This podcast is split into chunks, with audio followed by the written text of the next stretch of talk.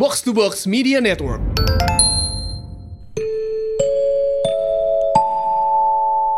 Finalis Box to Box Podcast Pitch.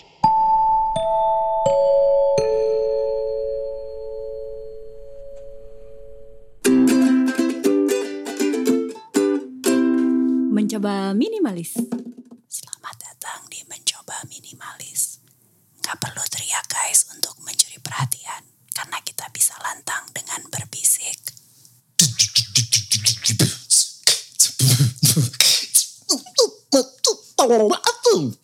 Berisik juga ya ujung-ujungnya ya. Mencoba minimalis, mengurangi yang gak perlu. Hai, direkam perdana di studio Box Box Media Network Co-Hive 101 Mega Kuningan Jakarta. Gue Puri. Gue Avo, Gue dan Avol sedang senang sekali berasa Sultan. Kenapa? Karena ini perdana kami rekaman tinggal duduk manis. Biasanya apa yang terjadi, Vo? biasanya kita duduk bareng di meja makan super mini, terus ganti-gantian mic ya. Jadi kalau gue lagi ngomong, Puri yang melipir. Kalau Puri lagi ngomong, gue yang menyingkir. Jadi Sekarang enak nih. enak. Makasih loh Box to Box. Thank dan you box to box. Thank you Box to Box. Dan gue baru tahu ternyata eh, ini fasilitas umum gitu. Maksudnya gitu. orang yang belum tergabung dalam network ini juga bisa booking. Oh iya, nice. Keren ya? Iya, iya, gitu, iya. gitu dari kemarin gue booking aja nih biar Asli. tahu beres Udah gitu kan. 3000 juta episode udah kita. Konsistensi akan lebih terjamin kalau tahu begini adanya ya kan. Dan jadi kalau lo di Jakarta pengen bikin podcast dengan audio yang profesional nih bisa langsung ke Cohive kayak yang eh, kami lakukan sekarang. Yes. 300 ribu aja per eh, jamnya. Kalau di Bandung ini bisa ke Koenko di Pati Ukur 19 Bandung cuman 150 ribu per jam. Bah, lumayan banget itu bikin hidup tentrem ya kan. Duduk manis, audio profesional. Terus kalau ada spek-spek khusus yang pengen lu tanyain, langsung aja cek atau DM Instagram dan Twitternya Box to Box ID buat info lebih lanjut. Masih waras ya Bure? Kenapa lu, lu selalu nanya kayak gitu kalau gue narik napas panjang? Masih eling, masih eling gak Bur? Jadi ini ketika kami merekam eh, episode ini, gue sama Avo tuh baru ketiban macet parah banget ya walaupun di tengah pandemi. Terus kayak sama kerjaan kita lagi sama-sama senep gitu. Terus tadi gue narik nafas panjang deh semacam dukun. Ditanya deh gue waras apa enggak ya. Gue selalu menjawab gini ya. Kita udah masuk bulan ke-8 pandemi. Gue selalu menjawab mencoba sih. Walaupun kalau lihat postingan orang lain ini level cemas gue kayak semacam naik 200%. Menjulang ya langsung ya. Saya susah mau gini ya. Kita tuh kerja mayoritas dari rumah. Me time kita di rumah, eh, kerja dari rumah, Iya. mayoritas lihat gadget Yes. gitu. Jadi semakin gampang kita kepleset berlama-lama lihat sosmed. Eh, ketika itu gue lakukan, terus gue ngerasa lihat, maksudnya gue ngelihat page orang lain gitu ya, terus gue ya Allah. Kenapa hidup gue gini-gini aja ya? Sementara teman gue itu di tengah pandemi kok produktif amat. Cuan nih lancar. Terus hidup mulus amat kayak jalan tol gitu kan. Terus gue mengutuki diri sendiri. Kamu ngapain aja? Gitu. apa ya ya di dunia yang sekarang penuh dengan validasi ya terutama validasi dari orang lain nih ya kan dari jumlah followers jumlah likes punya barang tertentu dengan merek tertentu dengan brand tertentu ya kan akhirnya kemampuan kita untuk bisa menjadi damai hati percaya diri sayang sama diri sendiri itu ya jadi gampang terjun bebas sudah Setuju gue, seperti yang lagi gue alami sekarang. Tapi juga gue paham bahwa perbandingan itu toksik. Paham sama mengamini emang agak beda tipis ya. Kayak Iya, gue iya. paham konsepnya tapi suruh coba coba ikhlas lo sekarang juga nggak bisa gue. sulit Sulit. sulit Tapi itu itu itu sebabnya kami berdua selalu mencoba minimalis, mencoba aja terus gitu. Karena hidup minimalis itu membawa kita ke hal-hal esensial gitu, meminimalisir validasi orang lain dan percaya kalau kita tuh spesial, kita tuh unik dan kita tuh lagi ngejalanin timeline atau waktu yang berbeda sama orang lain gitu. Dan kalau ngomongin self love atau percaya diri dan tidak butuh validasi orang lain. Gak ada menurut gue orang yang lebih pas diajak ngobrol soal self love dan kepercayaan diri selain sosok ini namanya Ian Hugen. Untuk yang belum tahu dia adalah penulis, pelukis atau ilustrator, content creator dan model transpuan di Indonesia. Hai Ian. Hai. Hai Ian. Ini gue dari tadi nunggu nih udah pengen banget ngeletuk tapi tahan, tahan. Pertama, thank you udah mau diundang dan ini adalah interaksi manusia ke manusia menatap mata pertama gue setelah enam bulanan lebih. Eh, walaupun kita di jarak gini ya, Iya. tapi dan nggak bisa pelukan, nggak bisa apa, ini udah cukup intim buat gue. Oke. Thank you udah datang. tapi langsung aja, mm, menjadi dirimu sendiri transpuan nggak gampang di tengah masyarakat yang mayoritas konservatif gitu. Komentar dan perlakuan menyakitkan apa yang pernah lo dapetin? Um, mungkin yang paling common kali ya karena ini adalah sebuah negara beragama. Yang paling sering tuh komentar jahatnya adalah pertama dasar tanda-tanda akhir zaman, dasar dajjal. Gue, tuh dulu nggak pernah tau karena kan gue sekolahnya um, Kristen jadi gue nggak mempelajari apa itu dajjal. Oh iya, iya. Lo harus lihat ini, lo harus googling dulu ya. jadi gue Google apa sih dajjal itu eh terus pas gue liat fotonya emang mata gue ada tiga gitu. Enggak kan? Emang ada tulisan kafaronya gitu ya kan di jidat kayak gitu kan wow kayak jahat. Emang gue dajal gue udah secantik ini rasanya kayak disama-samain sama monster. Terus juga suka dibilang gara-gara gue ada tsunami, ada uh, semua bencana alam gitu. cocok logi yang maksain banget Ini ya nih kan. pandemi gara-gara lo Ian gitu kan. Iya itu sih mungkin yang paling jahatnya selama ini. Oh. Tapi gue gua hanya bisa membayangkan dan kalaupun itu terjadi sama gue, gue nggak tahu sih gimana cara berdamai dengan itu dan menjadi biasa aja dan tetap jejak ya sama sama kepercayaan diri gue. Gue sih udah gue snap kayak Thanos sih. Asli. Biasanya lo cara lo bereaksi itu gimana terhadap semua hal tersebut gitu? Dulu awalnya sering kepikiran kayak ih jahat banget sih orang-orang gitu-gitu. Oke. Cuman mungkin karena udah jadi kayak konsumsi hampir setiap, gak setiap hari sih, setiap minggu pasti ada.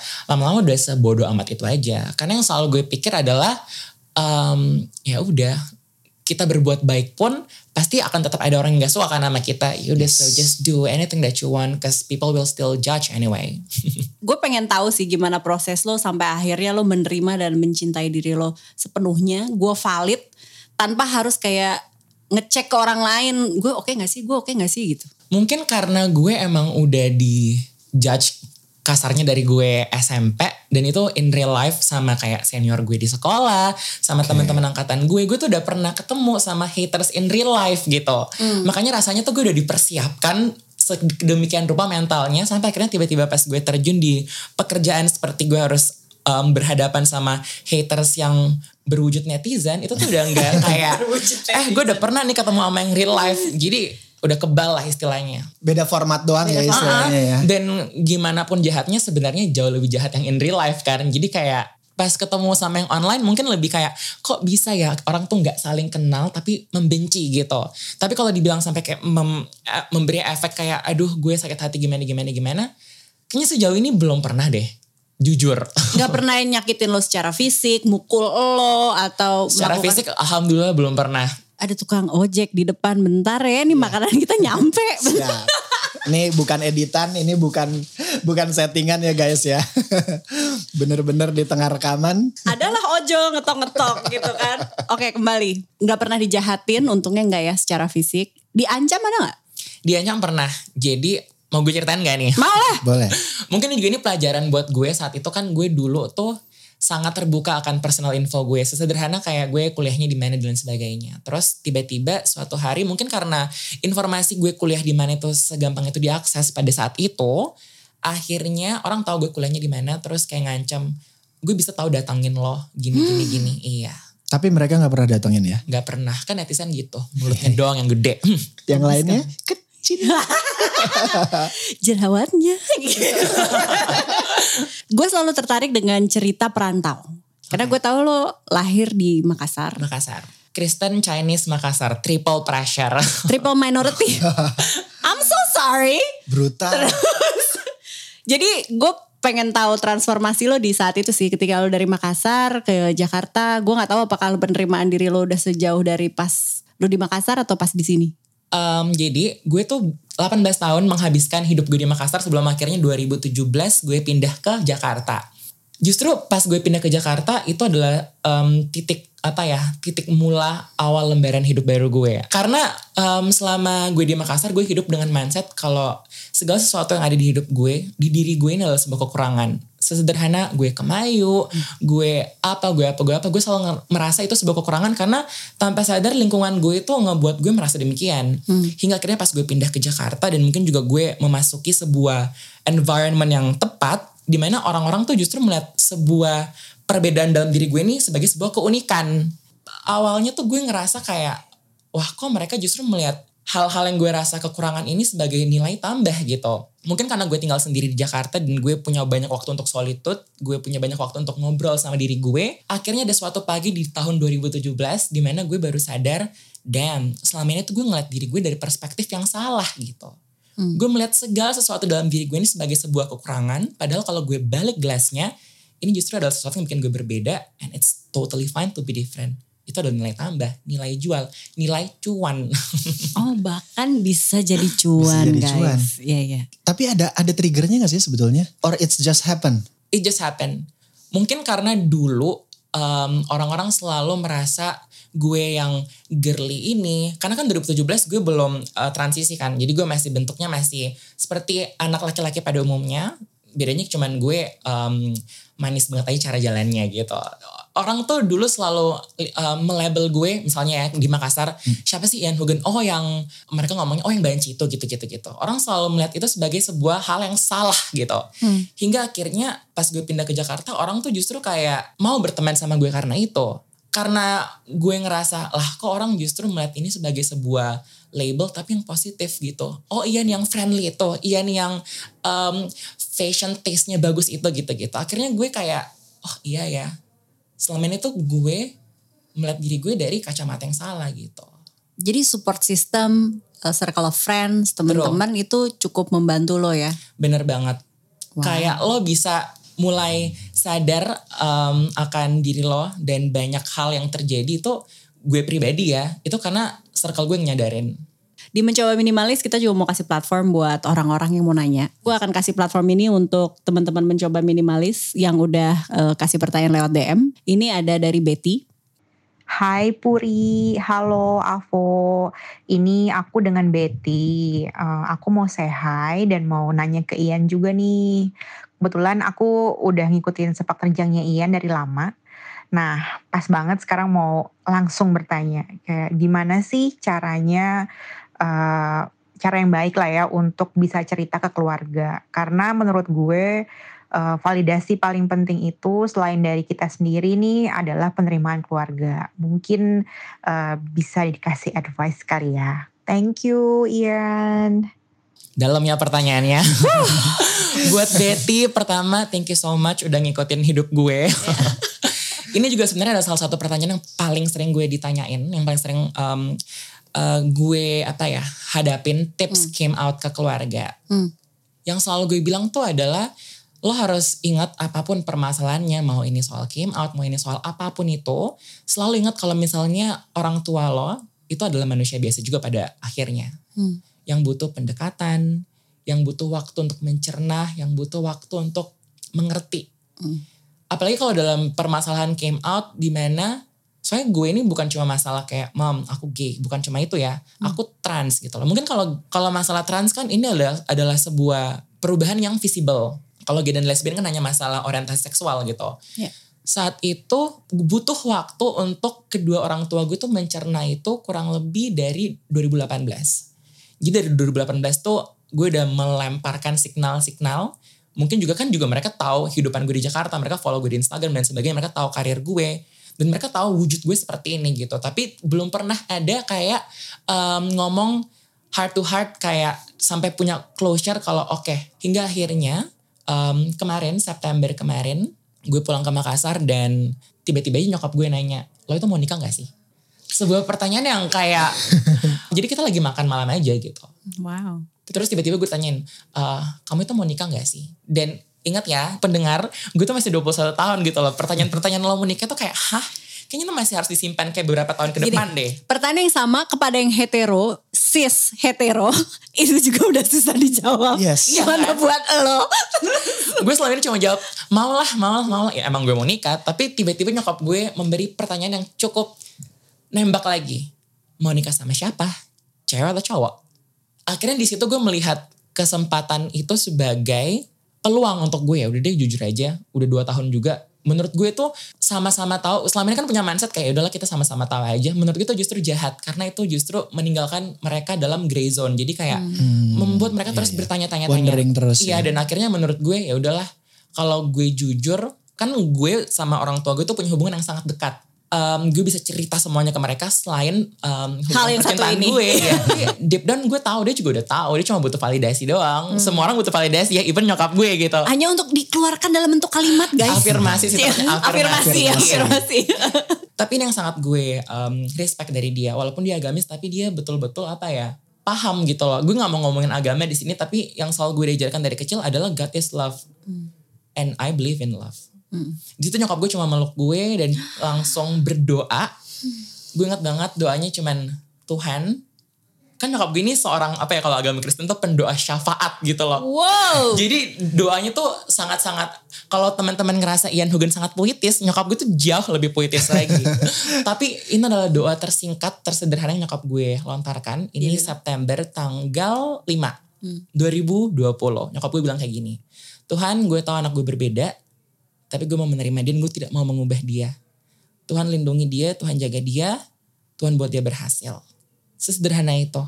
Habis itu kita nangis, kita pelukan dan akhirnya gue sadar perjalanan came out gue ini adalah sesuatu yang emang butuh pendekatan, butuh waktu untuk mencerna dan butuh waktu untuk mengerti. Kita nggak bisa kayak dalam satu malam lo itu orang tua gue, gue gay, gue lesbian, gue trans, lo harus bisa terima gue karena lo nyokap gue. Enggak, enggak kayak gitu. Salah satu hal yang paling gue syukurin adalah karena gue itu dibesarkan walaupun yang tadi gue bilang I got the triple pressure Makassar, Yes. Kristen dan Chinese tapi kedua orang tua gue itu sangat liberal dan sangat open minded. Jadi open minded tuh bukan masalah lo bisa terima LGBT lo baru open minded. Tapi open minded di sini dalam artian lo bisa menerima dan menghargai hal yang lo, yang lo tidak anut gitu. Kita nggak butuh persetujuan, kita cuma butuh menghargai aja yang berbeda. Right. Huh, gue mau nangis sih. Tapi memang bener sih maksudnya kalaupun mau dilihat dari sisi religi juga. Jadi ada sebuah ayat yang memang menyatakan bahwa si bos, kalau gue biasanya Yang nyebutnya si bos Ya. yang maha freestyle itu menciptakan kita bersuku-suku, berbangsa-bangsa agar kita dapat saling mengenal. Amin. Iya kan maksudnya kalau dia mau dia coba bisa bikin satu satu macam aja gitu, satu tipe aja gitu, satu seri aja tapi kenyataannya enggak gitu. Berarti kan memang ada sesuatu yang memang harus kita bisa pahami, harus bisa kita embrace dari situ gitu kan.